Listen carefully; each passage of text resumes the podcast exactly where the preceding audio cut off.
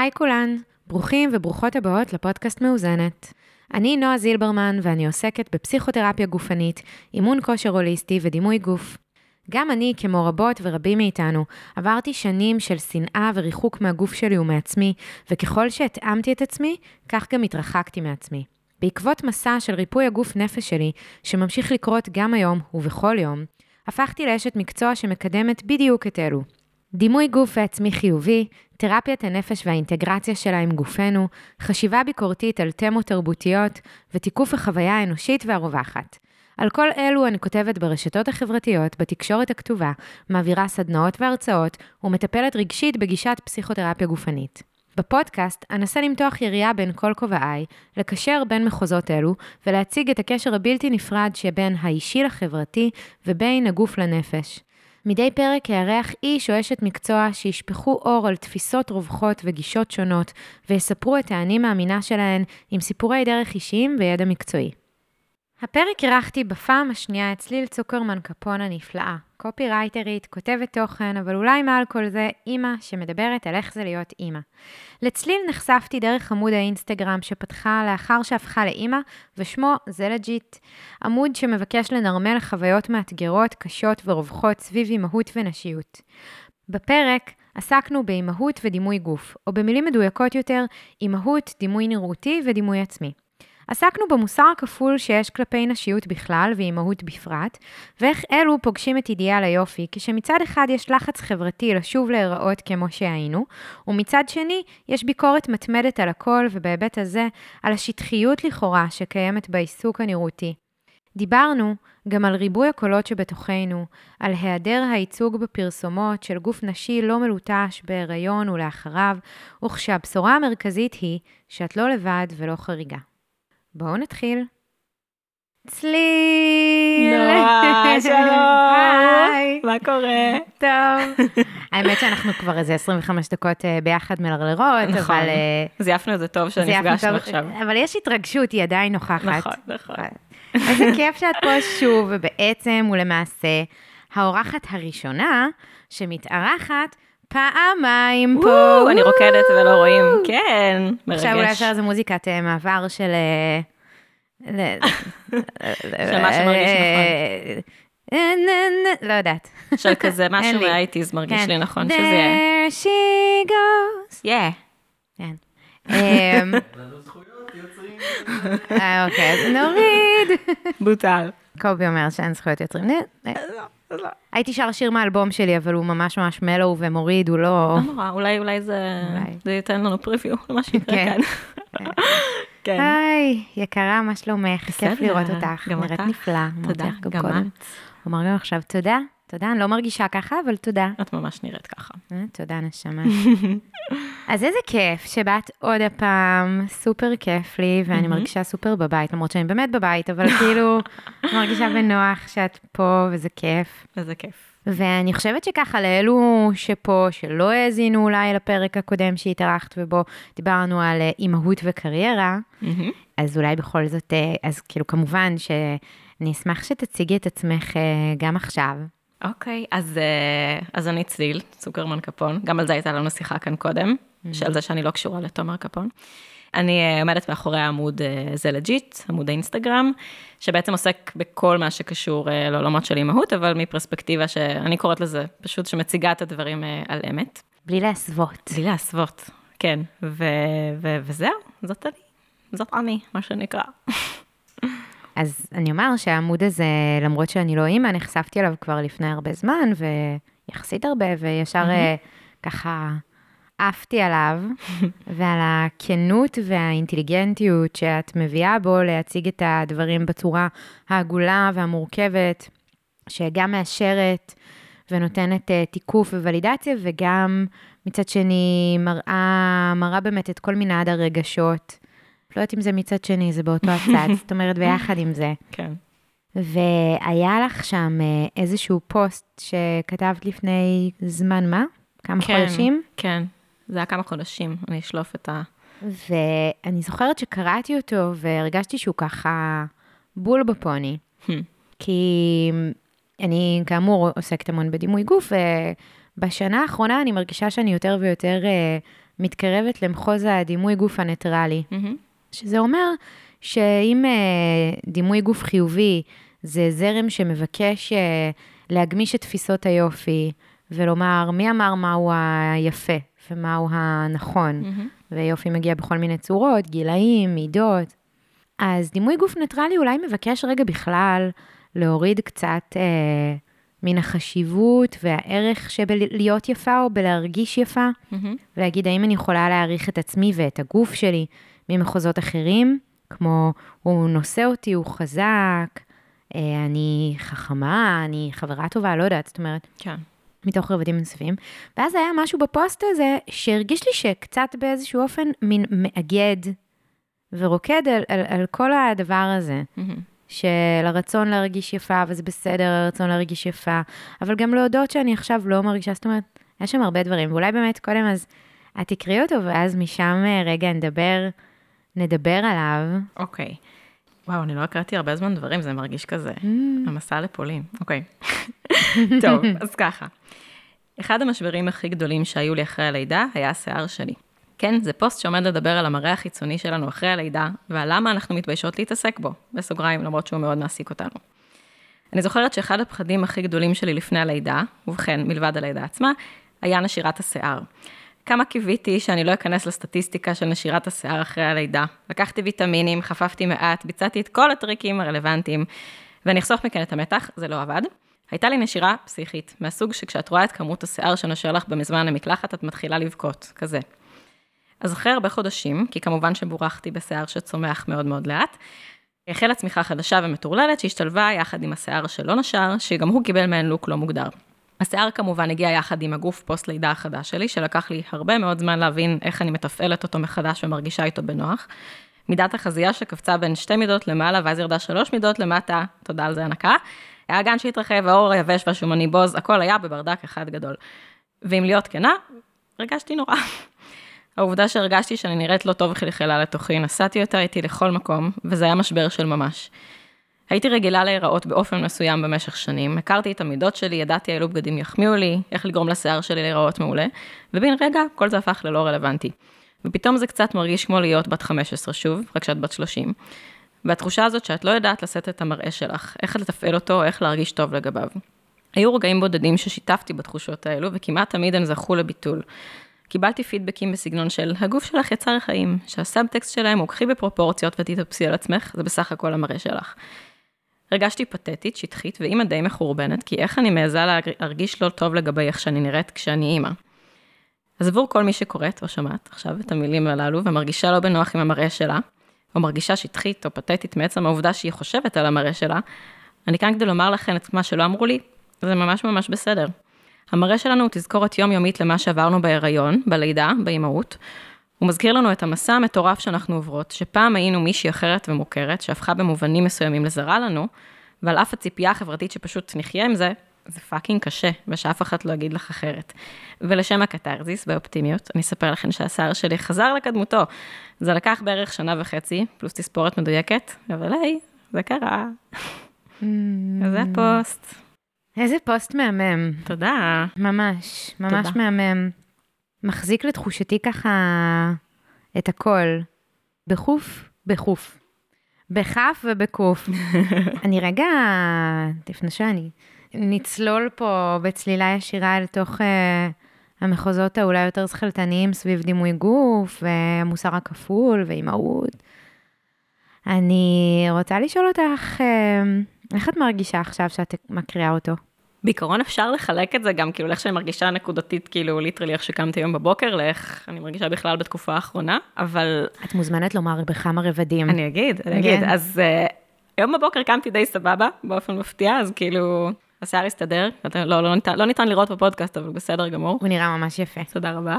אבל אני חושבת שהפוסט הזה באמת נכתב לפני, לדעתי בנובמבר, אנחנו עכשיו באפריל, אז, אז עברה התקופה מאז שכתבתי אותו, ואני יכולה להעיד לפחות על עצמי שככל שאני מתרחקת מהתקופה ש, שסמוכה ללידה, עכשיו זה כבר הרבה זמן אחרי, אני כאילו, הבת שלי עוד מעט בת שלוש, אז זה כן מרגיש כאילו אני מצליחה למצוא את עצמי מחדש בתחושה של איך שאני נראית. אז אני כן מצליחה להרגיש יותר נעים וטוב עם עצמי. זה כמובן לא, לא, זה לא התקדמות לינארית, כאילו יש כזה כן, back and forth כמובן. כזה. כן, אבל בגדול, אה, זה סבבה. מרגיש לך, את מרגישה, כשאת אומרת שאת אה, ככה חזרת להרגיש יותר טוב עם איך שאת אה, נראית ועם עצמך, זה מרגיש כמו חוויה דומה לאיך שהרגשת פעם כשהרגשת שאת אה, נראית טוב? או שזה אחר, איך זה? אחר מאוד מאוד מאוד. כאילו, אני, אני חוזרת שנייה לזה משפט ספציפי שגם הקראתי אותו, שזה מהדהד לי מאוד חזק בתחושה בכלל של איך, גם איך אני נראית מאז שהפכתי לאימא, וגם המחשבות על זה, וגם בכלל היחס שלי לחיים עצמם. זה קצת כמו להיות בת 15 שוב כשאת בת 30, וכאילו, כן. אני אסביר את זה רגע, זה כאילו, לא קורים לנו הרבה שינויים גדולים בחיינו הבוגרים, שהם כל כך משפיעים על איך שאת תופסת את העולם ואת עצמך ו- וכל מה שקורה ביניהם. ואני מרגישה ש- שהיריון ולידה זה מאוד כזה. כאילו, זאת חוויה מאוד מאוד גדולה שמשנה, שמשנה הכל, כאילו, אני לא מצליחה לחשוב על אספקט בחיים שלי שלא השתנה בעקבות זה, וכאילו, זורקים אותך, את נזרקת ככה כאילו לחיים הקודמים שלך לכאורה, ש- שחיית עד שהיית בהיריון ועד שהפכת לאימא, וכאילו, בהצלחה, כזה, תתמודדי. כן. ו... רק ששינו שם את הכל, את האופן הליכה, הוראות ההפעלה, כאילו מחזירים אותך לאותו מרחב ואומרים יאללה, תפאדל, אבל בעצם אה, במקום שתי רגליים יש לך ארבע, במקום שתי ידיים יש. לך אחת, כאילו, משהו כן. כזה. כן, תחי עכשיו ככה, כן. כאילו, זה ממש כזה. וסתם, זה מרפרר לפעם האחרונה שחוויתי ככה, שזה באמת היה כאילו מתישהו בגיל התבגרות, ו... נכון. ו- ופתאום, את יודעת, אחרי שאת כבר חיה כמות שנים מכובדת מחוץ לגיל ההתבגרות, פתאום לחזור לתחושות האלה שהיו לך אז, אז זה mindfuck מטורף. את אומרת, כאילו, חשבתי שכבר סיימתי עם זה, עם כן. כל הדבר הזה, וכאילו, ולא. וזה ממש אה, מסריט ומפליפ. את יודעת, זה נורא מעניין ההקבלה הזו לגיל ההתבגרות, כי גם מקודם, אגב, לפני שפתחנו פה מיקרופונים, דיברנו על גיל ההתבגרות, ובזה שבעצם, אה, כשהייתי בקורס של אה, פסיכופתולוגיה בלימודים, אז המרצה אמר שמאוד אה, נמנעים מלאבחן, מאוד משתדלים לא לאבחן מחלות והפרעות נפשיות בגיל ההתבגרות, כי באמת הכל כל כך גמיש, והרבה פעמים מה שמתנהג או נראה או נדמה לנו כמו הפרעת אישיות או איזה משהו אחר נניח, זה פשוט לא, זה פשוט גיל ההתבגרות. כן. והמוח ממש ממש אין אותו, והוא ככה, הוא מתעצב לו מאוד, והוא צומח מאוד. וההקבלה הזו של אה, אימהות טריה, או אולי הורות, אבל אנחנו כרגע פה עוסקות באימהות, אז אה, שהחוויה היא דומה, אני לא רוצה להמציא, אבל אני די, כאילו, תראי, בוודאות המוח עובר שינויים, האמיגדלה אה, מאוד גדלה, חלק מסוים במוח ש... אחראי גם על אה, סכנה וכאלו. כן. זאת אומרת, יש שינויים, יש ממש שינויים אה, במוח. ואז פתאום זה נשמע לי ממש הגיוני ש... היי, רגע, זה פתאום עוד פייס שיש בו שינויים במ- במוח, במבנה. בנוסף כמובן לכל המציאות החיצונית אה, שמתקפת את השינוי המטורף. אז אה, שהחוויה הפנימית ככה ממש אפילו, אני לא יודעת, נוירולוגית אה, תהיה. אבל נחזור רגע, בעצם התכנסנו כאן כדי לדבר על דימוי גוף ואימהות. כשככל שהשנים עוברות, המילה, צמד המילים דימוי גוף מרגיש לי מאוד אה, מצמצם. כי כמו שאת כתבת, אה, מה זה גוף? גוף זה לא רק מה שמתחת לראש שלנו, וזה לא רק אה, להיות רזה או חטובה. זה דימוי נראותי. כן. זה השיער שלנו והאור שלנו וה... וההחזקה שלנו ושפת הגוף והמימיקת פנים והגודל של האוזניים, ויש כאלו שמתפלפות על הגבות שלהן, וכאילו, יש כל כך הרבה דברים שהם הרבה מעבר לרזון וחיטוב וגוף אה, של צוואר ומטה. כן. ובתוך הדבר הזה, בתוך הפוסט שהמ"מ ששיתפת עכשיו, מקודם דיברתי ככה על דימוי גוף חיובי ודימוי גוף ניטרלי, ופתאום הרגשתי שאולי, רגע, זה, אולי שמתי פה איזה משהו שלא בהכרח אה, תאם או התכתב הניטרלי, כי את דווקא ביקשת להגיד כזה, היי, כאילו, זה בלתי נמנע, זו חוויה אנושית להרגיש שאני לא יפה, או שאני לא יודעת איך להתמודד עם זה כמו בגיל ההתבגרות. הכל זר לי, זאת אומרת, גם כזה כמה דברים. לא יפה, אבל אולי גם אני לא יודעת איך להתנהל מול זה, אני בכלל, זה זר לי, יש זרות כאילו שלי מול עצמי. ועל הדבר הזה של אה, להרגיש שטחית, שאת מתעסקת בזה. את רוצה להרחיב על זה רגע? זאת אומרת, זה באמת נורא רווח, הרי מצד אחד נורא מעודדות אותנו לחזור במרכאות להיות מה שהיינו, ואז באותה נשימה גם, אוי, יצאת בידיים מלאות, כן. ברת חיים. כן, כאילו, אני, זה בטוח שאת תוכלי גם לאמת אותי באלף, אם זה כאילו, את יודעת, מרקע המקצועי שלך, ו, אבל אני חושבת שזה משהו ש... כנשים בכלל זה מלווה אותנו עוד הרבה לפני שאנחנו הופכות לאימהות, וגם אחרי שאנחנו הופכות לאימהות, זה פשוט מעצם היותך שאת כאילו נתונה ל, לכל הדיסוננס הזה של כאילו, מצד אחד תאכלי את ההמבורגר, מצד שני, אבל תהיי כאילו... אל תהיי פקצה. כן. מה, תזרמי, תאכלי, וואו, איזה מעייפת. כן. אבל, אה, אבל, אבל את צריכה להישאר רזה ויפה. כן. כמובן. ואני חושבת שהשינוי הגדול מבחינתי, כאילו, שכאילו, שמחבר את כל הדבר הזה לאימהות, זה שאני לא יודעת למה, אולי זה משהו שהוא פשוט תמוה בישראליות, או שאולי לא בהכרח, אבל יש תחושה שברגע שאת כאילו, החל מהשנייה שאת בהיריון ושיש לך בטן, כאילו שהגוף שלך הוא נתון לכאילו שיח בצורה הרבה יותר בוטה ממה שהוא היה לפני זה. כאילו, וואו. החל מ... oh my god, oh איזה בטן גדולה, וואו, כזה, או אוי, כן. אין לך בטן בכלל, או מאחורה את לא נראית. זה כאילו, כזה, בדיוק אתמול נפגשתי עם איזושהי חברה שהיא אמרה לי שהיא בהיריון יחסית מתקדם, והיא יצאה עם הכלב שלה לטיול, ואז פתאום איזו שכנה פגשה אותה, וכאילו יש לה בטן שרק עכשיו כזה יצא. והיא אמרה כזה, זה יופי, איך את זה? והיא אמרה כזה, את יודעת איך ידעתי?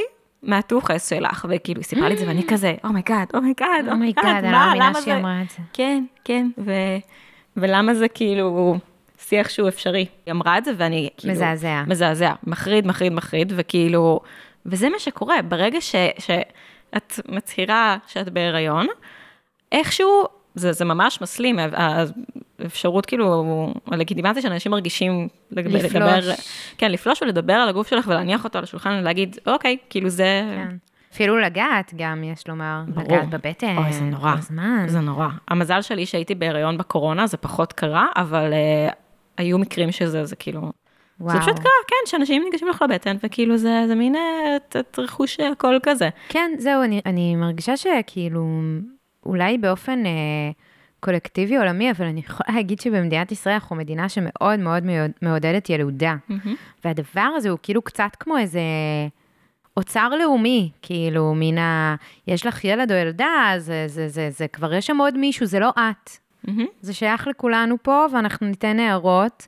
מה, את שותה כל הזירו? מה, את אה, תן הערות על המראה, על מה את עושה, איך את אוכלת, ניגע בך. כאילו, יש בזה משהו, כן. בעיניי דפוק לחלוטין, כמובן. כן. כי כאילו, זה, זה לעשות לנו, זה לעשות לא, לאישה אובייקטיפיקציה, זאת אומרת, אובייקט, את נושאת בתוכך את הדבר החשוב, mm-hmm. ואת... אה, כן. אבל זה באמת, זה נורא מעניין המקום הזה אמ, של ה... מצד אחד, יש עיסוק מסיבי במראה של נשים בכלל, כמובן. מצד אחד, הערך של נשים בתרבות שלנו זה לא רק מרגישה, זה מתוקף בכל מיני דברים, אבל כאילו זה, זה המראה החיצוני שלנו. Mm-hmm. בעוד של גברים זה כסף, מעמד, אינטלקט, כוח. אז מצד אחד זה כאילו הכוח שלנו, לכאורה, ובאמת גם אנחנו מופלות על ידו, זאת אומרת, אם את לא יפה או כן יפה, גם מה שנורא זה שאת מופלית גם אם את יפה וגם אם את לא, זאת אומרת, כן. בשני הכיוונים. מה, השגת את התפקיד הזה? זה כי את... אה, זה כנראה כי את יפה. זה כי את יפה, או בוא כבר נמשיך לסליחה, את uh, נתת לו, כאילו כל מיני ביטויים מזעזעים, כן. את, uh, כי את, סליחה, סליחה למאזינות, את כוסית, כאילו כאלה. כן. אם את לא נראית טוב, אז גם תהיי מופלית בקבלה לרעיונות עבודה, כמובן שמנופוביה וכל מיני דברים נוספים.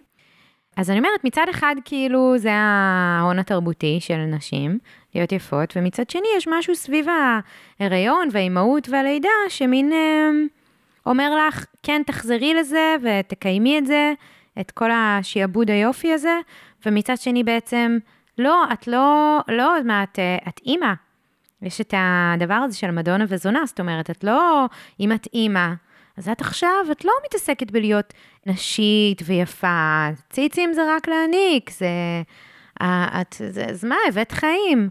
או מה זה משנה, את מתעסקת בזוטות. כאילו איזשהו מעגל בלתי אפשרי כזה. כן. זה... גם אני מרגישה שזה משהו שהוא הוא מתעצב ומשנה את הצורה שלו, כאילו, לכל אורך האימהות, כאילו. Mm. עזבי מעבר לכל לא, לא, כל אורך החיים שלנו, אבל גם באימהות. זה... אני ממש זוכרת ש... כאילו, שלפני ש... שילדתי, לא הייתה לי איזה שאיפה להעניק, או כאילו, לא ידעתי מה אני רוצה, כאילו, בדיוק. וכזה אמרתי, טוב, תזרום על זה. וכאילו, אני אפילו זוכרת עוד לפני שילדתי, הייתה לי מין רתיעה מאוד גדולה בכל מה שקשור להנקה, בדיוק בגלל הדבר הזה שמספרים mm-hmm. של כזה ציצים, יש להם תפקיד מסוים, כאילו, כן. מקושר לגמרי כאילו למיניות, שעזבי שזה כאילו, לגמרי איזה, איזה בן החליט את זה מתישהו שזה זה, זה, זה התפקיד של הדבר. כן. ואז פתאום את, את צריכה להעניק תינוקת, ואת אוקיי, אומרת, טוב, כאילו, נהפוך את התקליט הזה עכשיו ונשנה את כל ה...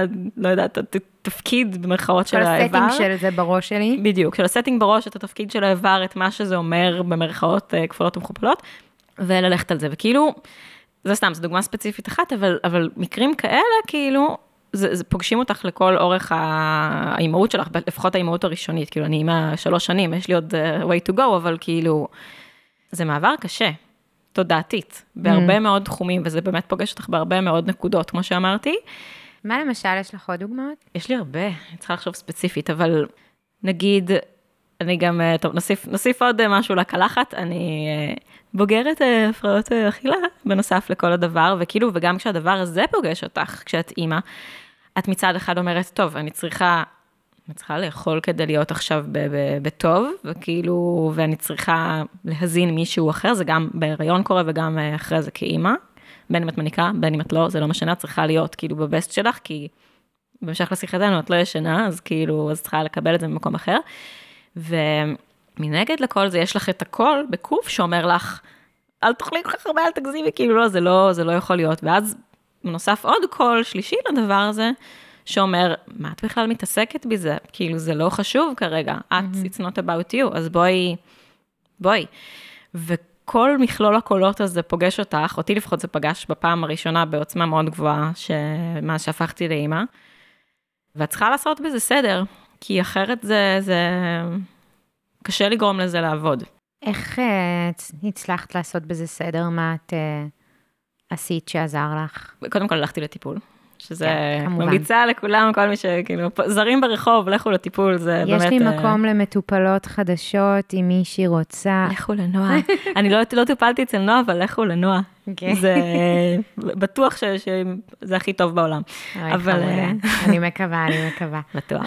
אז גם טיפול ש, שמאוד מאוד עזר, וגם, תשמעי, כמו שאמרתי קודם, אני לא זוכרת כבר על מה, שזה לא ליניארי, כאילו, אני, את יכולה להתקדם ולחיות את חייך ולהרגיש שאת סבבה, אבל פתאום יהיה איזשהו משהו שיתרגר אותך ויחזיר אותך אחורה.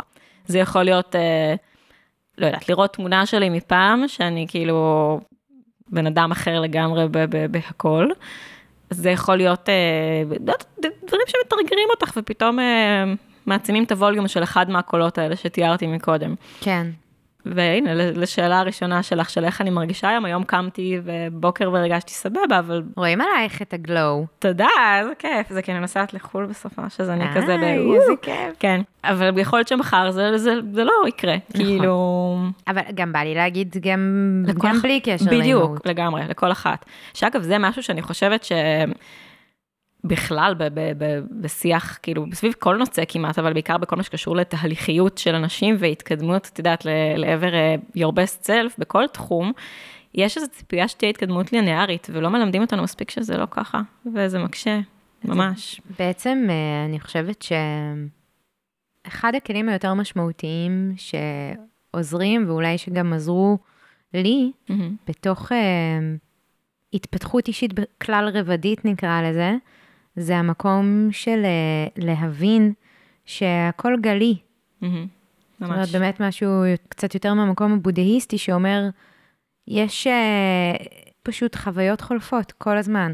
הרגשות שלנו חולפים, המחשבות שלנו חולפות, התחושות הגופניות חולפות, העייפות.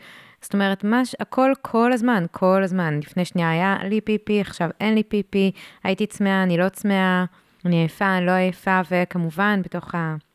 החוויה הרגשית שלנו והתודעתית, אה, וכמובן הסביבתית. זאת אומרת, שום דבר הוא לא קבוע. Mm-hmm.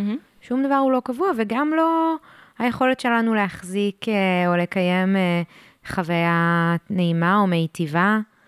ונראה לי כל עוד אפשר לזכור את הדבר הזה, ולהצליח להיות באיזושהי עמדה שהיא צופה ומתבוננת, אז אפשר אולי להצליח ל... להחזיק את החיים האלה.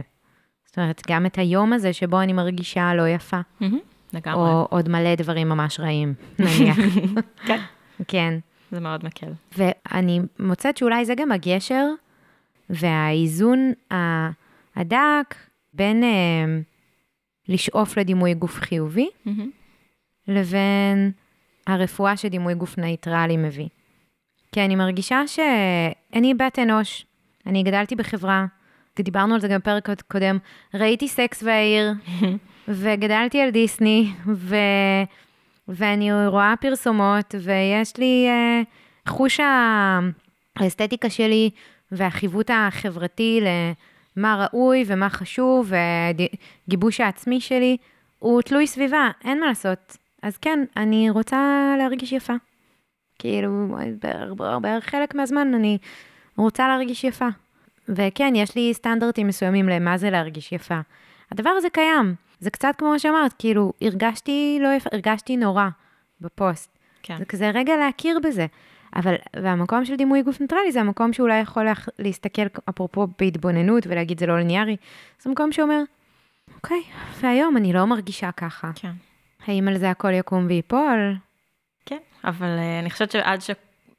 אני לא יודעת איפה אפשר להשתית את הצורת חשיבה הזאת, הגלית הזאת, זה עד שזה לא יקרה ועד שזה לא יחלחל ויהיה מאוד מאוד רווח, כאילו, ב, בין כולנו, זה, זה יהיה נורא קשה לגרום לזה לקרות, וכאילו לגרום לכולם לנסות סוג של לאמץ את האופן החשיבה, החשיבה הזה. כאילו, אני מוצאת את עצמי ממש מתקשה לאמץ מה? אותו. מה למשל? בהכל, כאילו נניח שבאמת יש יום שבו אני לא מרגישה בשיא שלי, או אפילו לא, לא צריך להגיע לקיצון של השיא, או לא מרגישה וואו. אני ממש מרגישה שהיום שלי מתחרבן מזה. אני כאילו לא מגיעה במוד של כזה, אוקיי, כאילו מותר לך, זה בסדר שיהיה לך יום שהוא כזה, "אמ". ואת מדברת על המישור הנראותי? בהכל, בהכל. נחזור לנראותי, כי אני כן לא, זה נשאיר זה בסדר, בזה. גם הוא מדבר על הכל, פשוט אני תוהה, אני סקרנית, האם את אומרת שקשה לך, אה, כאילו, במרכאות, לא להקריס את היום הזה, מהמם. אם את לא מרגישה טוב או וואו, אבל אה, כאילו את מדברת בהיבט של אה, איך את מרגישה שאת נראית, או בהיבטים אחרים, או גם וגם וגם? גם וגם, גם וגם. וכן, גם וגם, אבל אם באמת נחזיר את זה לכיוון של השיח של, ה... של הנראות, אז כן, ברור, כאילו יכול להיות יום שאני קמה בבוקר, אני לא יודעת, סליחה אם זה מתרגר שוקלת יותר ממה שחשבתי שאני אשקול עכשיו, או שלא הספקתי לעשות uh, פילאטיס היום, ואני כאילו, אני אהיה ממש ברע מזה, כאילו זה, זה, זאת תהיה האנרגיה שמלווה את היום שלי. כן. ואני חושבת שאם, לא יודעת, זה כבר חינוך, את יודעת, ברמת ה... כמו שאמרנו, בודהיזם, זה כאילו ברמת ההוואי הדתי הכללי הזה, אבל כאילו כל עוד זה לא קיים בחברה שלנו, או בתכנים שאנחנו צורכות, או בין החברות שלנו, בין המשפחות שלנו, זה יהיה נורא נורא קשה ללמוד את הכלים של איך להתנהל ככה, כאילו, ככל שאנחנו גדלות. כן. זה נורא נורא קשה. זה מאוד קשה לייצר ערוצים חדשים של אה, מחשבה, ואז של הדהוד רגשי אל מול המחשבה. ממש, יש לנו הרי, אה, אנחנו ממש בשיעור נוירולוגיה היום, כאילו אני מבינה משהו מהחיים שלי, אבל אם דיברנו על גיל ההתבגרות והמוח הגמיש, ואחרי לידה אולי שגם שוב פעם יש השתנות מוחית וגמישות, אז בעצם אה, במוח שלנו אנחנו מתרגלות לערוצים מסוימים, שבהם הנוירונים עוברים. זה כמו איזה נחל, או באיזה שלב זה נהר, או איזה חוצה לי את המוח לשניים אולי אפילו, ונורא קשה להטמיע ערוצים חדשים של שימוש. אבל זה אפשרי, לאט לאט. כן. אבל זה כמו, אבל זה בדיוק כמו מה שאמרת, זה לא ליניארי, זאת אומרת, זה שהצלחתי פעם אחת להיות ב... או פעמיים, או עשר פעמים, או אפילו ב-30% מהזמן אני מצליחה להיות בחוויית משתמש חדשה, נקרא לזה, במוח, בערוץ אחר, נוירונים אחרים עוברים שם. עדיין מדי פעם פתאום, הופ, אה, יהיה איזה טריגר או איזה משהו, איזה התניה שתגרום לנוירונים לחזור לרוץ בערוץ הקודם, בנחל ה... החצוב היטב הזה. אה, אבל זה, זה המקום הזה שאולי יכול להתבונן על זה, אבל אה, אני רוצה להגיד על מה, על מה ששיתפת עכשיו, על הפילאטיס ועל השקילה ועל הדבר הזה, שאני מרגישה שזה ממש חשוב, זה. זאת אומרת, להגיד את זה בקול רם, כמו מה שעשית בפוסט, וגם עכשיו. כי מעבר ל- למילת העשור לנרמל, שאנחנו לא לבד וזה כל כך רווח, זה, אני מרגישה שלפעמים גם היכולת להגיד את הדברים בקול רם, עושה פתאום פרספקטיבה. כן. מבינה למה אני מתכוונת? כן, כן. שאני, בגלל זה גם היה לי מצחיק עכשיו להקריא את הפוסט, כי זה כן, זה הרגיש לי כזה. אבל כן, לדבר את הדברים, ואני מניחה שגם, אני רוצה לקוות שגם לשמוע בצד השני את הדברים האלו, זה נותן תחושה של, ברגע שזה יצא מה, מה, מהפה של מישהי מאיתנו, וזה פשוט, את יודעת, זה מונח על השולחן, זה קיים עכשיו בעולם, כאילו, הדבר הזה. וברגע שזה פוגש מישהי, hopefully, שהיא כאילו גם חווה את זה, ואת יודעת, מרגישה שהיא, שהיא היחידה בעולם שזה קורה לה, ושהיא היחידה בעולם שמתבאסת רצח, שהיא לא מספיקה ללכת לפילאטיס היום, וזה כאילו אומר, אה, מעיד על כל, אה, לא יודעת, על כל מישהי בכל תחום, אז אה, no honey, you're not alone, כאילו, זה, זה, יש בזה משהו שהוא כאילו, הלוואי ולי היו אומרים את זה. כן. זה ממש כזה. כי מה? כי כשאת כאילו, לפני שנהיית אימא, מה חשבת שקורה? לפני שנהייתי אימא? כאילו... כן, או, או בהיריון, או לפני שנהייתי אימא, זאת אומרת, מה חשבת שקורה סביב, כאילו, דימוי גוף, או, או כל הדבר הזה באימהות, או... אז באיזשהו מקום, וואי, זה גם אגב משהו שהוא מעניין בהיבט של, לא יודעת, עוד נשים עם הפרעות אכילה, או שזה לא בהכרח, או שזה משהו שהוא רווח ו- וכולן נהנות, נהנות ממנו, אבל אני חושבת שכאילו הייתה לי מין תחושה של כזה, ההיריון יתקן אותך, את תהיי Mm. אימא, ולא יהיה לך אכפת, ואת תהיי נהדרת, וכאילו כזה. ולא, כאילו, כאילו החליפו לי עונה במוח, אבל, אמ, אבל כן, כאילו ממש הייתי בטוחה של כזה, זה פשוט ירד בסדר עדיפויות. החשיבות של איך שאני נראית ואיך שאני מרגישה בעקבות זה. ויש ימים שזה באמת פחת, כי כאילו, כמו שאמרנו, לא לינארי, אבל בגדול, לא, זה חשוב לי, כאילו, זה משהו שהוא מעסיק אותי, וזה זה בסדר. ואני זוכרת שבאמת, גם עכשיו, אגב, זה יכול לפגוש אותי, שאני כאילו, מצד אחד אומרת, טוב, אני, אני לא מרגישה שאני נראית מדהים היום, מצד אחד, מצד שני, אני אימא, אז בואי כאילו תתאפסי על עצמך במרכאות, ו... יש בזה קושי, כאילו פתאום שאת אומרת, לא קרה מה שציפיתי שיקרה, עדיין אכפת לי מאיך שאני נראית, ו-on top of all, כאילו כל זה, זה, את גם לא מרוצה מזה כרגע, כאילו, זה, זה הפתיע אותי, מאוד, זה עדיין מפתיע אותי לפעמים. זה מפתיע אותך? כן, כן. מה?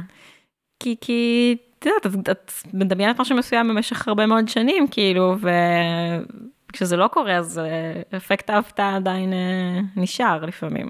כן. שמה את מרגישה עכשיו, שאיך את מצפה? זאת אומרת, למרות שאת כבר שלוש שנים בזה, ומתבוננת בזה, אפילו כותבת על זה, אז ממה את מופתעת עכשיו, נניח? ממה לא? זה... לא, ההפתעה ממשיכה להיות פה סביב זה. כאילו, זה סביב אותם דברים, אני חושבת, ההפתעה. כאילו, אני עדיין לפעמים יכולה להיות מופתעת מכמה שזה יכול להשפיע עליי. כאילו, זה שאני קמה ב- ב- ביום שבו השיער שלי נראה כאילו מחריד. כן. זה ממש יכול, כאילו, כן. וכן, אני גם מופתעת מזה שכאילו, אני מופתעת מההפתעה, כאילו, כי אני, כמו שאמרת, אני כבר אימא שלוש שנים, כאילו, עברנו כן. כמה ימים בתוך הדבר הזה, ו... ולא יודעת, כן, זה, ההפתעה מההפתעה היא עדיין, היא עדיין קורית. זה, אני מרגישה כאילו, כשאת אומרת שאת מופתעת, מכמה זה מפעיל אותך, נניח שהשיער לא מסתדר, אני כאילו מרגישה שיש פה בעצם אה, את העמדה המוסרית הפנימית, כן. ויש את התגובה הרגשית, והן אה, לא בהכרח ביחד. מהמם. והפער הזה, שזה פער שהרבה אומרות לי עליו. זאת אומרת, הרבה לקוחות שלי באות ואומרות לי שהן יודעות שזה תרבות הדיאטה ואידיאל היופי, ושהן ממש היו רוצות להפסיק עם המרוץ ועם השעבוד, אבל שהן לא מצליחות, הן לא מצליחות לאהוב את איך שהן נראות, הן לא מצליחות לשחרר את האחיזה שבאורח החיים שהן כל כך מכירות, שזה מדיאטה לדיאטה, מהלקאה להלקאה. מהמם. יש את הפער הזה בין הרצון הרציונלי, נקרא לזה, ואני לא, לא רוצה לצמצם אותו, אולי זה לא רק רציונלי, כן? יש איזה, איזה הבנה עמוקה, רגשית עמוקה, שיש שם משהו עמוק יותר, ש, שהוא, אני יודעת, אני יודעת שכאילו, אני יודעת שהוא נכון יותר, שהוא מיטיב יותר, אבל אז יש כאילו את הערוצים האלה שדיברנו עליהם מקודם, שכאילו, אבל התגובה הרגשית היא ישר שם. כן. וגם זה, זה איזשהו מקום רגע להגיד כזה, את לא לבד, לא את ולא מי ששומעת, זאת אומרת, זה גם חוויה שמאוד קורית, ואני אומרת, ולפחות אבל יש את המקום הזה ש, שמופתע. כן. גם ברור שאגב, ההפתעה היא נשענת על כל מה ש, שאת יודעת, ששמענו כל אה, חיינו וכל מה שאנחנו צורכות כל חיינו, כי פה זה גם חוזר להתנגשות הזאת של מצד אחד, יש, אה, את יודעת, דרישה במרכאות, שתראי באופן מסוים, תתנהגי באופן מסוים, תאהבי דברים מסוימים כאישה. מצד שני, מי שמכתיב לך את הדרישות האלה, זה, זה גברים, זה כאילו, גברים. והפטריארכיה החמודה. כן, ו... פטריארכיה זה שלטון, פשוט פעם אה, נאמר לי ש... 아, כן, כן, שלא יודעות uh, מה זה בהכרח כולן, אז פטריארכיה זה שלטון הגבר בעצם. שלטון האב, יותר נכון, כן, כאילו תרגום אה, חופשי. פטרה. כן. טענה שבעצם העולם נשלט ומתנהל על ידי גברים, טענה שמבוססת אמפירית בגדול, כאילו. אם נסתכל על עמדות מפתח, אה, הסתחרות אה, כספית ועוד ועוד ועוד ועוד. אז בעצם מי שמכתיב את כל איך שכאילו העולם נתפס על ידינו, תכף נפרט גם במה, זה, זה, זה גברים. שגם שם מציגים לך איזשהו סל ערכים ו- ומבנה אישיותי שהוא כאילו ברמת העיקרון האופטימלי. כאילו סתם, אם ניקח את זה לעולמות באמת של קריירה, שזה מהפרק הקודם, mm-hmm. את צריכה, מבחינת ההגדרה הזאת הפטריארכלית, של איך להיות כאילו, לא יודעת, בוסית אה, מצטיינת, אז את צריכה להיות פחות אה, כאילו רגשית, לא לבכות בעבודה, mm-hmm. את צריכה אה, ליסט כזה של דברים, כאילו שבעצם מי שמכתיב אותו זה גברים. וברגע שאת לא, לא נמצאת בתוך ה... כאילו, את לא מתיישרת לפי הדבר הזה ולפי הדרישה הזאת, אז משהו כאילו מרגיש לא בסדר, במרכאות, אצלך. אנחנו גדלות לתוך הדבר הזה ורואות כן. את הדבר הזה בכל מקום.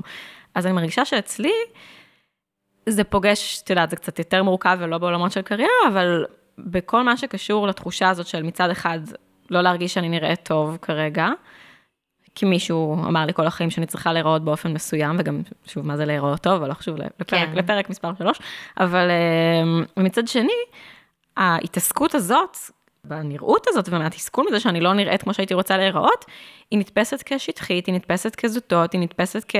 לא הבוס שאת אמורה להיות במרכאות, אם אני, אני אומרת הרבה במרכאות, אם את חוזרת ל...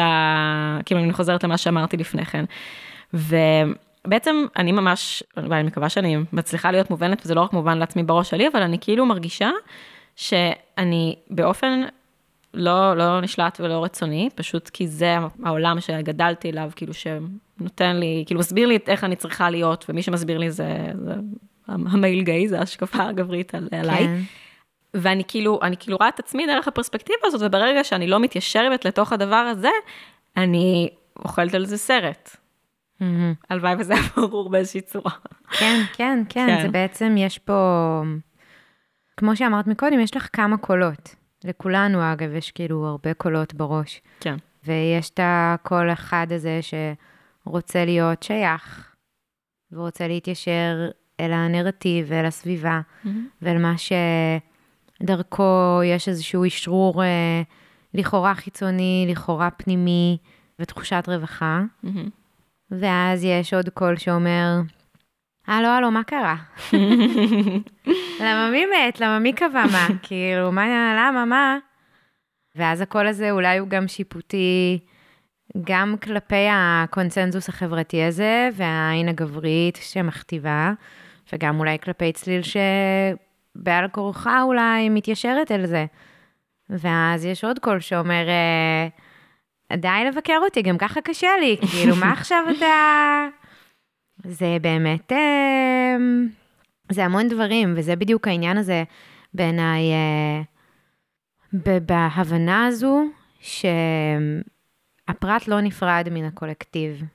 ממש. בגלל שבאמת הבסיס שלנו זה שייכות חברתית, אז באופן לא מודע, לא נשלט, לא נבחר, אנחנו אימצנו לתוכנו אידיאלים חברתיים, תרבותיים, גם משפחתיים, גם קולקטיביים, כל אחת, כל אחד בדרכו ודרכה שלה, אבל זה מאומץ לתוכנו, וזה מוטבע בנו, וזה גם ההבנה הזו שאם זה קיים, אז מהו חופש בחירה?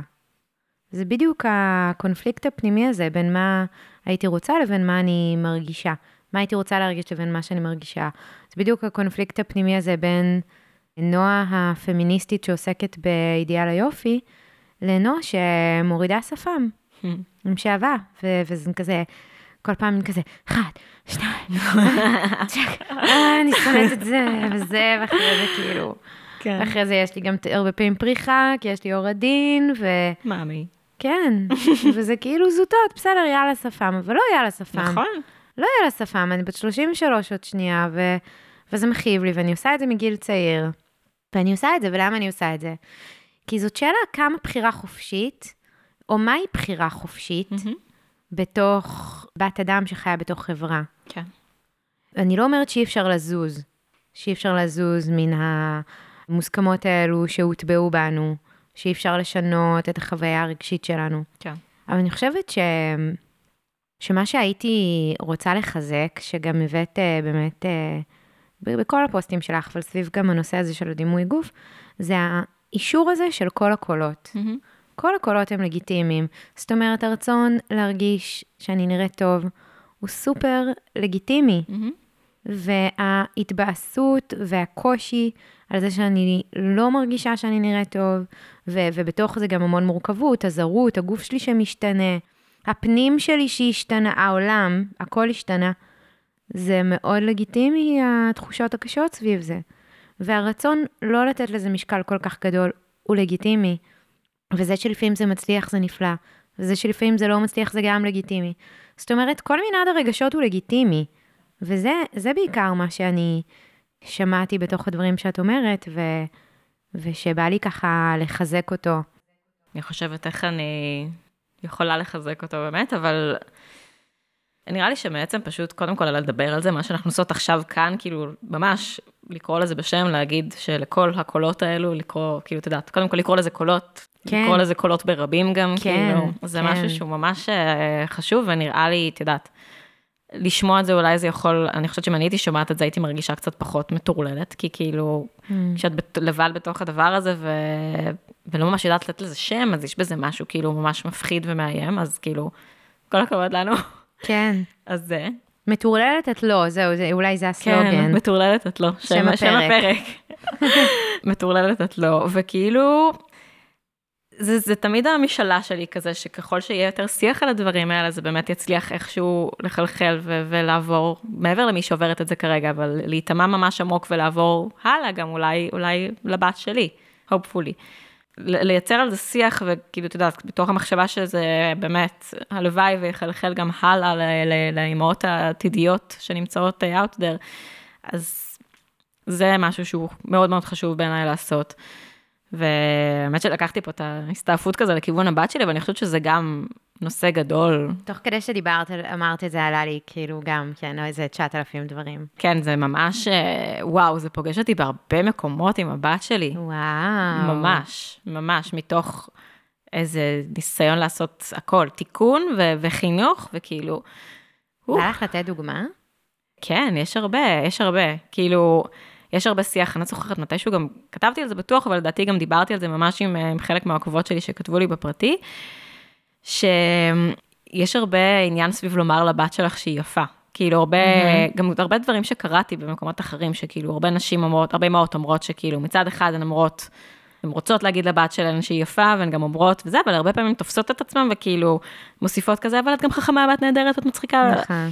אני גם מוצאת את עצמי עושה את זה. ראיתי פעם אפילו סרטון של מישהי ששרה, הילדה נכון, הכי חכמה היא משנה. בגן. זה מאוד יושב, אני לא, לא הייתי עדיין אימא לבן, אני לא יודעת, אבל אני מרגישה שבתור אימא לבת זה מאוד כאילו מוביל אותי בהרבה מאוד דברים בהתנהלות שלי איתה.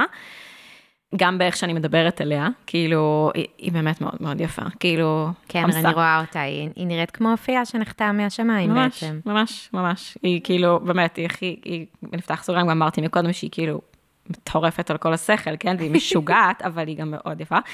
אז, אז היא, תסבירי להם למה, על מה היא בכתה. היא שלא- בכתה, אוקיי. שלא יגידו שאת סתם מעלילה. נכון, נכון. על הבת שלך, אז אני, דברים. אני אספר על רני, מה רני עשתה. רני, אה, אנחנו מקליטות את הפרק עכשיו פוסט חופשת פסח, שזה כאילו, באמת, זה... זה מי ש- זמן. כן, זמן, זה הרבה מאוד זמן שאת מבלה עם, אה, עם אה, הצאצאים שלך, ונסענו באוטו, רני ואני, חזרנו מאיזשהו מקום, היא הייתה מאוד יפה. והיא כזה צרחה במושב האחורי ובכתה, וכאילו, ואני אומרת לה, מה, מה קרה? והיא צועקת, והיא אומרת, יש לי רווח! יש לה רווח בין המכנסיים לגרביים, וכאילו זה, וואו, יש לי רווח, וזה כזה... כן, ואז אז על כן היא מטורפת, דוגמה באמת, כאילו, יש עוד אה, קולקציה אם תרצו, כן.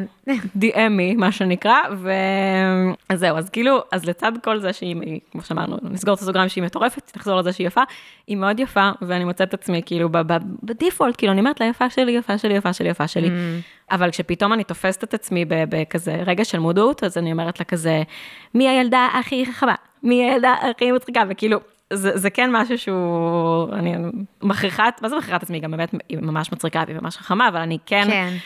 מתעמת, כאילו, אני מודע, מודעת לזה שאני צריכה גם לומר את זה ולדבר את זה. זה הרבה בסמנטיקה שלי איתה.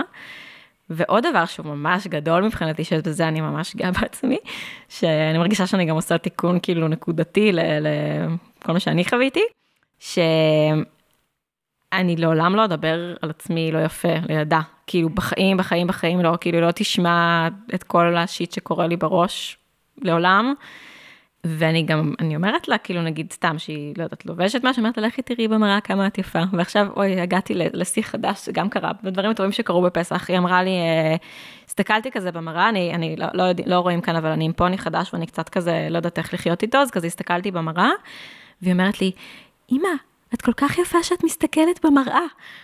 ואמרתי, oh my god, oh מה? מה זה הדבר הקסום הזה שקורה כאן? אז כאילו, אז מצד אחד, כאילו, כשיש סיטואציה שבה היא צריכה להתבונן בעצמה, נורא חשוב לי שהיא תראה, שהיא תראה שהיא יפה, כאילו, no כן. matter what, היא יכולה מבחינתי, כאילו, ללכת עם, לא יודעת, סל על הראש, והיא תהיה הכי יפה. את מעלה פה שאלה מאוד טובה בנוגע להנכחה של uh, תחושת יופי. mm-hmm. אצל הילדה, אצל הילד. כאילו, מצד אחד אני לא רוצה לשים על זה משקל כבד מדי. כן. זה לא תואם את הערכים שלי, את המוסר שלי, אולי זה גם יכול לייצר בעיות בהמשך, עם כמה שאנחנו רואות אה, את אה, אידיאל היופי ואת כל החוויות שלנו כנשים. ומצד שני, כאמור, שוב פעם, אנחנו חיות בחברה, mm-hmm. ולהרגיש ש... שאני נראית טוב, זה חלק מהערך העצמי שלי. נכון. ו- ואני רוצה לבסס את התחושה הזו אצל הילדה שלי, שתדע שהיא נראית טוב. Mm-hmm. ואיך אני מבססת את זה מבלי לייצר uh, התאבססות או התניות סביב זה, או יותר מדי משקל על זה. זה באמת uh, נושא עמוס ושלם, שגם בתוכו קטונתי, כן? אני לא, אני לא איזה פסיכולוגית ילדים, ואני לא מדריכת הורים. ואני לא אימא חוץ מלחוליו, שהוא יפה שהוא תמיד. שהוא יפה, הוא יפה תמיד, תואר. נכון. והצחנת פה שלו היא צחנה, היא צחנה טובה ונעימה. נכון. אה, חוויתי. כן. חווית? חוויתי, לשנייה, כן. זכית, את מתכוונת. זכית. כן, זכיתי. יש לי סטייה קלה, אני, כן. אני אוהבת אה, צחנות פה של כלבים קטנים. זה כמו ש... בסדר, זה בדיוק הייתה לי שיחה על זה גם עם איזושהי עוקבת, שיש יש איזה חיבה לריח של הקקי של התינוק שלך בהתחלה, זה ממש כאילו אה, וואו. כן, כן, זה קורה. לרני היה, אה, וואי, שהיא תשמע, שתהיה גדולה. היא תשנא אותי. היא תצעק עליי לא רק על הרווח. את היית מסניפה את החיתול? לא הייתי מסניפה, תשמעי, זה פשוט, זה כאילו נכנס, ממלא לך את, כן, את הנחיריים, אבל על הגג של החרך של עוגות שמרים לפני אפייה, זה ממש כאילו ספציפי, אני גם הופעה, אז זה כזה, וואו, אבל לא אפיתי את הקקי שלה. וואו, המוח עושה דברים משוגעים כדי שנרצה לטפל בתינוקות שלנו. זה מטורף, נכון? מדהים. כן. אפילו את הקקי הוא הופך לעוגת שמרים. איזה נחמד. וואו. זה עבר, אבל אה, כן, בהתחלה זה, כן. נגמר הסיפור עם עוגת שמרים. אז אני רוצה לומר, נחזור רגע כאילו אה, אה, לדימוי גוף. זה חלק מזה. כן, אז אה, אני רוצה להגיד לגבי מה שאמרת על המודלינג, שכיום יש מחקרים שמראים שדימוי גוף או דימוי נראותי חיובי אצל ההורים או אצל האימא, הוא מאוד מאוד משמעותי עבור אה, דימוי אה, בריא אצל הילדים, ילדות, ולהפך, זאת אומרת, האימפקט הוא לשני הכיוונים. שאני בטוחה שגם זה נורא מסריט וקשה, כי את אומרת, וואו, כאילו, מה, אני, אני, אני, אני פוחדת, אני פוחדת להעביר לו את הסריטות שלי, אני פוחדת להעביר איך אני, איך אני עושה את המודלינג הזה, זה כאילו דרישה נורא נורא קשה. אז uh, אני, אני בטוחה שגם ממה שאני שומעת, שאת uh, הולכת בכיוונים ה... כמה שניתן, את יודעת, הנכונים, המיטיבים. כן. ואנחנו כזה עוד מעט צריכות לסיים, אבל את יודעת, אה, יש איזשהו משהו שנראה לי, גם חשבתי עליו לפני הפרק וגם תוך כדי, ולא הצלחתי לגבש אותו עד הסוף. בכללי גם תמיד הפרקים לרוב מוקלטים בימי ראשון, ותמיד יש לי בעיות שינה קשות בין שבת לראשון. אז כאילו, תמיד כל הפרקים שלי כזה, אני מרגישה שאני מקליטה אותם כשהמוח שלי כזה בתפוקה של אה, 60 אחוז. אני מקווה שזה מספיק. זה מספיק, זה מצוין. אה, כן, זה... את מצטיינת. אני מרגישה, כאילו, דיברנו הרבה על המסר הכפול כלפי נשים. שבאמת הוא בא לידי ביטוי גם בקריירה, וגם באידיאל היופי, וגם כאילו בערך בהכל. אה, אפרופו קריירה, אז אה, אסור לך להביע אה, רגשות, אסור לבכות. לי עלה כזה, גבר אם הוא מתרגז הוא אסרטיבי, אישה אם היא מתרגזת היא היסטרית, היא לא מבוסתת. יש הרבה, הרבה דברים. אבל עולה לי קצת, אני מרגישה שהמסר הכפול הזה הוא, הוא, הוא גם בנוגע לערך שלנו, שמצד אחד, שוב, במיוחד בישראל, מדינה סופר מעודדת ילודה, די דתית מסורתית בהרבה אופנים, הערך שלך כאישה זה כאילו להיות אימא, זאת אומרת, בכלל, להיות על הורי במדינת ישראל זה ממש סנסציה, כן. אבל על נשים זה עוד על אחת כמה וכמה, יש הרבה יותר אה, עומס. את יודעת, גברים זה boys will be boys, הוא פשוט, הוא עדיין רווק, הוא late bloomer, או אישה, אני, אני מרגישה לה, אני עוד רגע בת 33 רווקה, זה מה לא בסדר איתה, כזה. אז יש מצד אחד את תיקוף הערך בתהיי אימא, אם את לא אימא, את לא, לא מימשת את עצמך, כאילו פספסת. ומצד שני, יש כאילו, אולי, אני לא יודעת אם כאילו, אם תתחברי או אם יתחברו למה שאני אומרת, אבל אני קצת מרגישה חברתית שיש גם איזשהו עיבוד של הערך עם האימהות, כאילו פתאום את נהיית, את רק אימא. כן. את גם, כאילו, אם כאמור, אה, ההון התרבותי של אישה זה המראה שלה, ורגע פתאום הוא השתנה, ופתאום אולי הוא או פחות צעיר, או פחות אה, עומד, או פחות רזה, או השיער, לא משנה, כל דבר. גם אין לך את כמות המשאבים שהייתה לך לפני כן להשקיע במראה שלך, which is fine, כאילו בכללי שלא נפנה לשם את כל מאוויינו. כן. אז כאילו מצד אחד, אין לך ערך מספיק אם את לא אימא, אם לא מימשת את ייעודך ממש, במרכאות. סליחה, כאילו, זה לא שזה לא יכול להיות ייעוד נפלא, אבל את מבינה ומבינות מה אני אומרת. לגמרי. ומצד שני, ברגע שאת נהיית אימא, אז את גם מאבדת באיזשהו מקום חברתי מהערך שלך. את כאילו כבר לא ה... שוב, ממש במרכאות חברות, אני, זו לא הדעה שלי. אני רק אומרת מה נראה לי שקורה חברתית, תרבותית. מאבדת כאילו מהמקום המאוד צעיר הזה, אולי אפילו בתולי הזה, פרשי הזה, הדבר הזה, ההון התרבותי של המראה והנעורים, אה,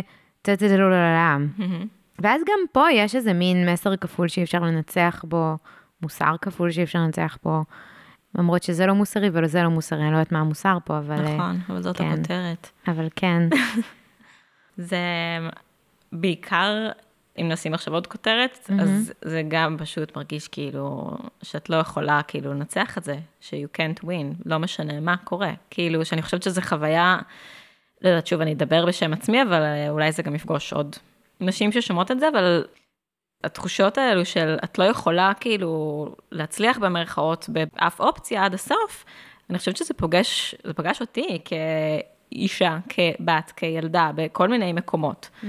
וכן, כשאת אימא, אני חושבת שזה פשוט, לא יודעת, אולי השלב שזה הכי, את יודעת, קל אה, אולי להסביר אותו, כי הוא באמת השינוי הכי גדול, כאילו, לא, אחד מהשינויים הכי גדולים שיכולים לקרות, כאילו, לך כאדם, כמישהי שחיה בעולם, גם באיך שתופסים אותך הכוונה.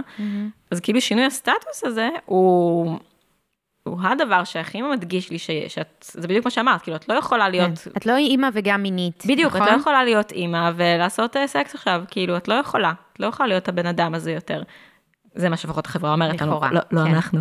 אבל כאילו, וברגע שאת, לא יודעת, נגיד, פוגשת את עצמך בסיטואציות של כאילו, של רק אימא, זאת אומרת, אוקיי, אז איפה אני, נגיד, אני המינית שהייתה לפני, או נגיד כשאני מינית, אז אני אומרת, oh my god, אני אימא, אני, אני לא יכולה עכשיו כאילו לעשות את הדבר הזה. Mm, ואני, ברור לי שכל התחושות האלו ש, שקורות, אה, כמו שאמרתי, מדברת בשם עצמי, אבל אה, כן, זה מבוסס על כל מה ששמעתי כל חיי, כאילו, אני סתם מנסה עכשיו לחשוב על, אה, אני תמיד אוהבת לקחת את זה לכיוונים של, של טלוויזיה ושל קולנוע. לא רואה שם יותר מדי דמויות של כאילו מישהי שהיא דמות שמכילה את כל הדברים האלה, שהיא גם נכון. אימא, שהיא גם מינית, שהיא גם... I'm a bitch, I'm a lover, זהו, I'm a child. רק השיר הזה הוא נכון. הדבר היחיד שנשאר לנו בחיים. אבל כאילו, כן, אני, אני כל הדברים האלה, ו, ואני חושבת שלי בחוויה שלי, שפתאום הפכתי לאימא, זה פגש אותי בצורה הכי בוטה והכי כאילו קשוחה ש, שחוויתי עד אותו שלב. של ריבוי, ריבוי הזהויות שהן בעצם זהות אחת, של כן. אני גם וגם וגם. והקושי לתת להם להתקיים ביחד, נכון. זה. בעיקר, זה בעיקר הדבר. כאילו, כן, זה ממש ממש אה, מורכב, ואני מרגישה את זה באמת בכל דבר כמעט שאני עושה.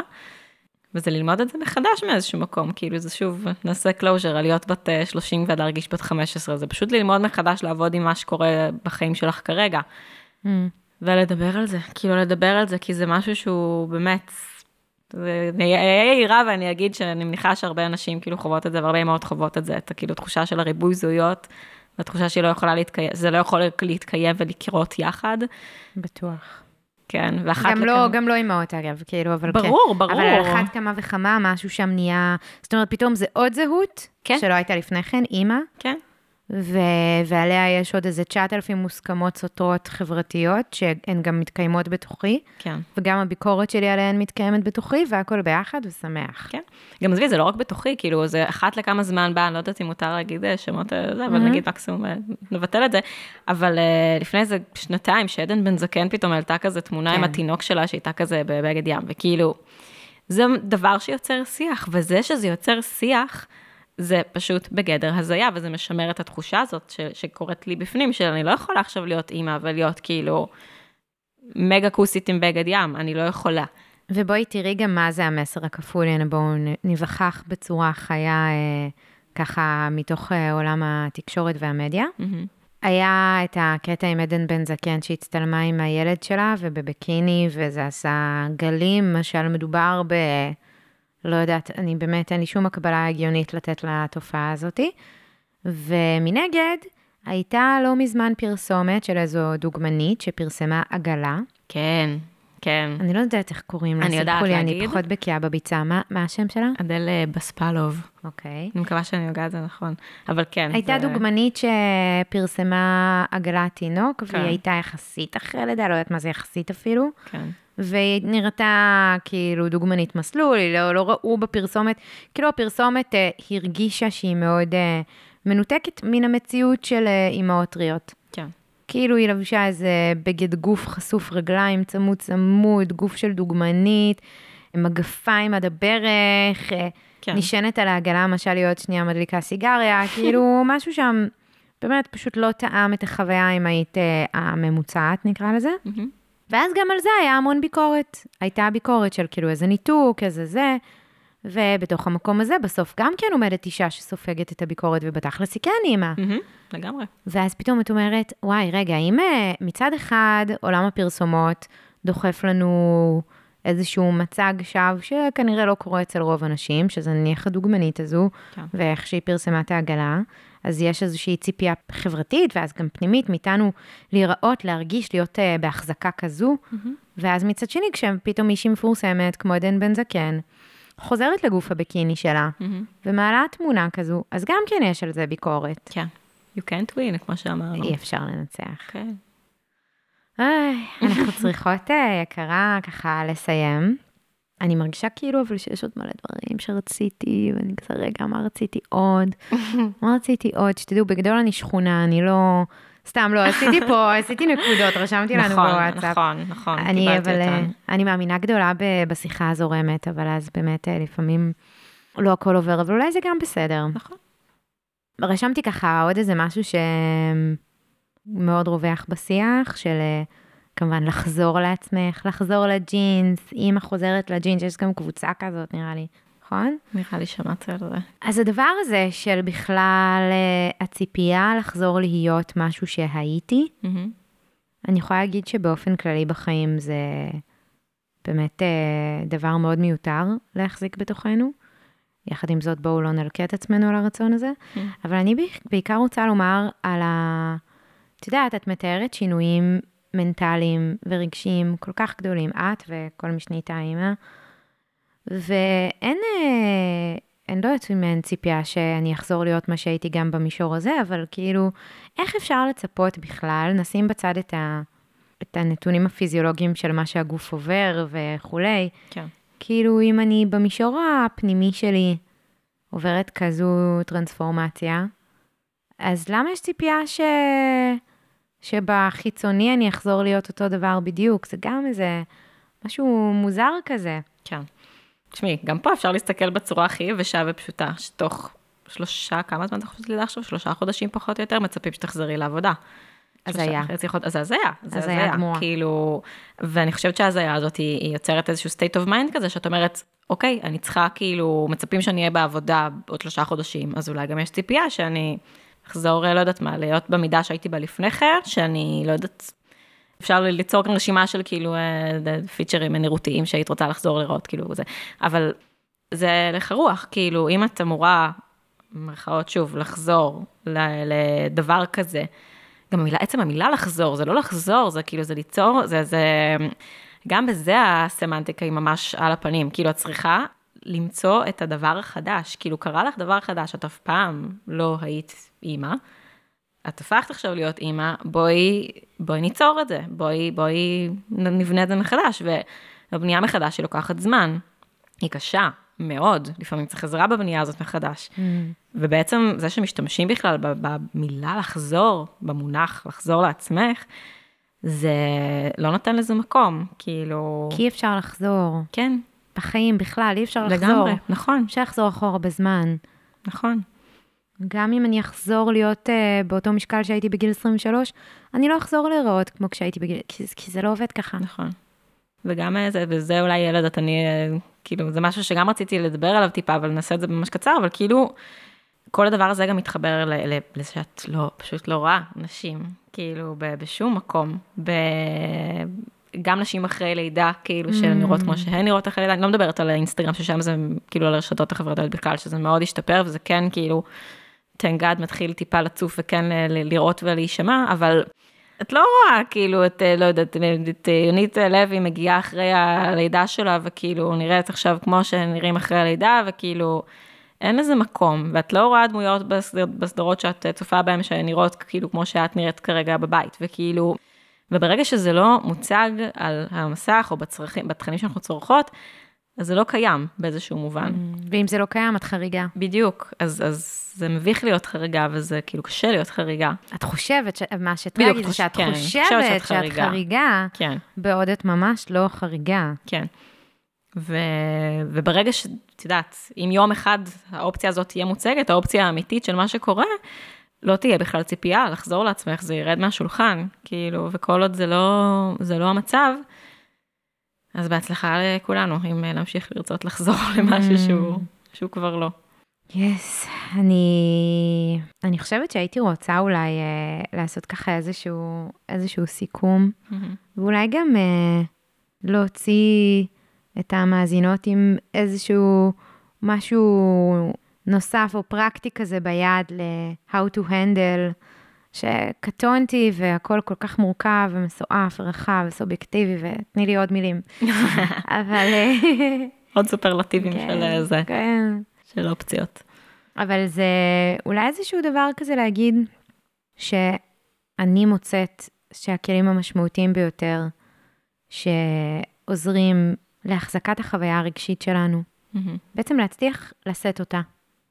זה המקום הזה של להתבונן על מה שקיים ולא להלקות. כן. על, כאילו, זאת אומרת, לא להלקות גם על ההלקאה. זה נקרא כאילו החץ השני. זאת אומרת, באמת, אה, כמו שמקודם דיברנו על אה, ריבוי הקולות שיש בנו, מהמם. אז רק אה, לשים לב להם, ולהיות עדות להם, ולהגיד כזה, אוקיי, it is what it is. זה מה שקיים. אני יכולה להיות עם זה רגע? האם אני יכולה פשוט רק להיות עם זה? כן. גם אם זה ממש קשה, בסוף, בסוף זה תחושה. נכון. אני יכולה להיות עם התחושה הזאתי. ו- ולדעת שכל הדבר הזה, כל הקולות, כל הסיפורים שיש בראש, שהוטמעו בנו, שנוצרו מתוכנו, שגם וגם וגם, הם כולם לגיטימיים ואת לא אשמה בהם. והדבר הנוסף גם, זה באמת להיחשף. להיחשף, יש לנו טלפון ביד, שזה המון כוח לעיצוב התודעה שלנו. לעקוב אחרי עמודים כמו של צליל, ייי. עמוד זה ושל לג'יט. נועה. וכמו העמוד שלי, שאין לי שם מגניב, אני רק נועה זילברמן 869. זה מצוין. כן, אחת תודה. ויחידה, אחת ויחידה. כן. ואחרי uh, כל מיני עמודים שמנרמלים נראויות uh, אנושיות ולא מלוטשות, ושל אימהות ושל עדות, של כל דבר, או פשוט של מבני גוף שונים, הדבר הזה מעצב לנו את התודעה, הוא משפיע, והוא בדיוק נוגע במקום הזה שאמרת מקודם, כי כשאני רואה שזה קיים, אני יודעת שאני לא לבד, אני יודעת שאני לא חריגה, ואם אני לא חריגה, אז יש שייכות, ואם יש שייכות, הרבה מהתחושות הקשות שלנו קטנות. כן. וזה ככה איזה קרקע שיכולה לעזור. סיכמת את זה כל כך מושלם. תודה, ממש. יקרה. ואני חושבת שרק אני אוסיף עוד דבר אחד. תוסיפי, תוסיפי גם עוד עשר. זה בסדר גמור. בהמשך למה שאמרת, שהיכולת להחזיק את התחושה הזאת שנייה, שזה בסדר, להתמודד עם כל הדבר הזה. אני יכולה, אני שוב חוזרת להמלצה שלי על כאילו, עם- בכל מה שנוגע לעזרה חיצונית, כאילו, ולגשת לטיפול, אם את מרגישה שזה it's a lot for you, כאילו, to handle, ואת לא מצליחה לגמרי, את מבינה שאת צריכה לדעת להתמודד עם התחושות האלו, אבל את לא לגמרי מצליחה. לגמרי, כאילו, לגשת לעזרה שיכולה לסייע לך בזה, ושתלמד, כאילו, תלמד אותך את הכלים שיעזרו לך לחזק את עצמך, ופשוט להתמודד עם כל מה שלא יבוא. ונראה לי שזה, חד משמעית, כן, אה, מחזקת אותך מאוד, ומוסיפה שאני יודעת שאנחנו יודעות שטיפול זה גם פריבילגיה כלכלית. כן. אז רק אה, לומר אה, למי שלא יודעת או לא מכירה, יש גם אלטרנטיבות זולות יותר, כמו סטאג'רים וסטאג'ריות לפסיכותרפיה, או גם בפסיכולוגיה קלינית, אני יודעת שיש. אה, אפשר למצוא את זה במחוזות של אה, לימודי נפש אה, במוסדות, ולשאול ו... ולהגיע, אני לצורך העניין סטאג'רית, ולכן המטופלות שלי משלמות עלות חלקית ומסובסדת. אז גם אם זה לא אולי אידיאלי והיית רוצה מישהי מנוסה יותר, זה, זה עדיין יכול להיות עזר משמעותי. לפעמים פשוט שיש איתך מישהי בחוויה, שפשוט יש איתך מישהי או מישהו. טוב, אהובה, היה לי כרגיל תענוג וכרגיל אה, עבר מהר, וכרגיל אני מרגישה שכזה, רגע, לא יודעת, דיברנו כבר, רציתי עוד... אה, פרק שלוש, כן, אין ברירה, אבל תודה שבאת ושיתפת בכנות כזאת גדולה. בכיף. Love you. Love you very much. תודה שהייתן איתנו. ואם אהבת או אהבת את הפרק, מוזמנים עוד לשתף אותו איפה ועם מי שנראה לך שתתרם ממנו. אם אתה או את מעוניינת בטיפול בגישת פסיכותרפיה גופנית, או במעקב אחר התכנים והעשייה שלי, אני נמצאת באינסטגרם ובטיקטוק בנועה זילברמן 869, ובפייסבוק בנועה זילברמן, מקף אמצעי, פסיכותרפיה גופנית ודימוי גוף. לינקים נמצאים בתיאור הפרק. פרק יוצא אחד לחודש, מוזמנים עוד לעקוב ולעשות subscribe, נתראה בפרק הבא.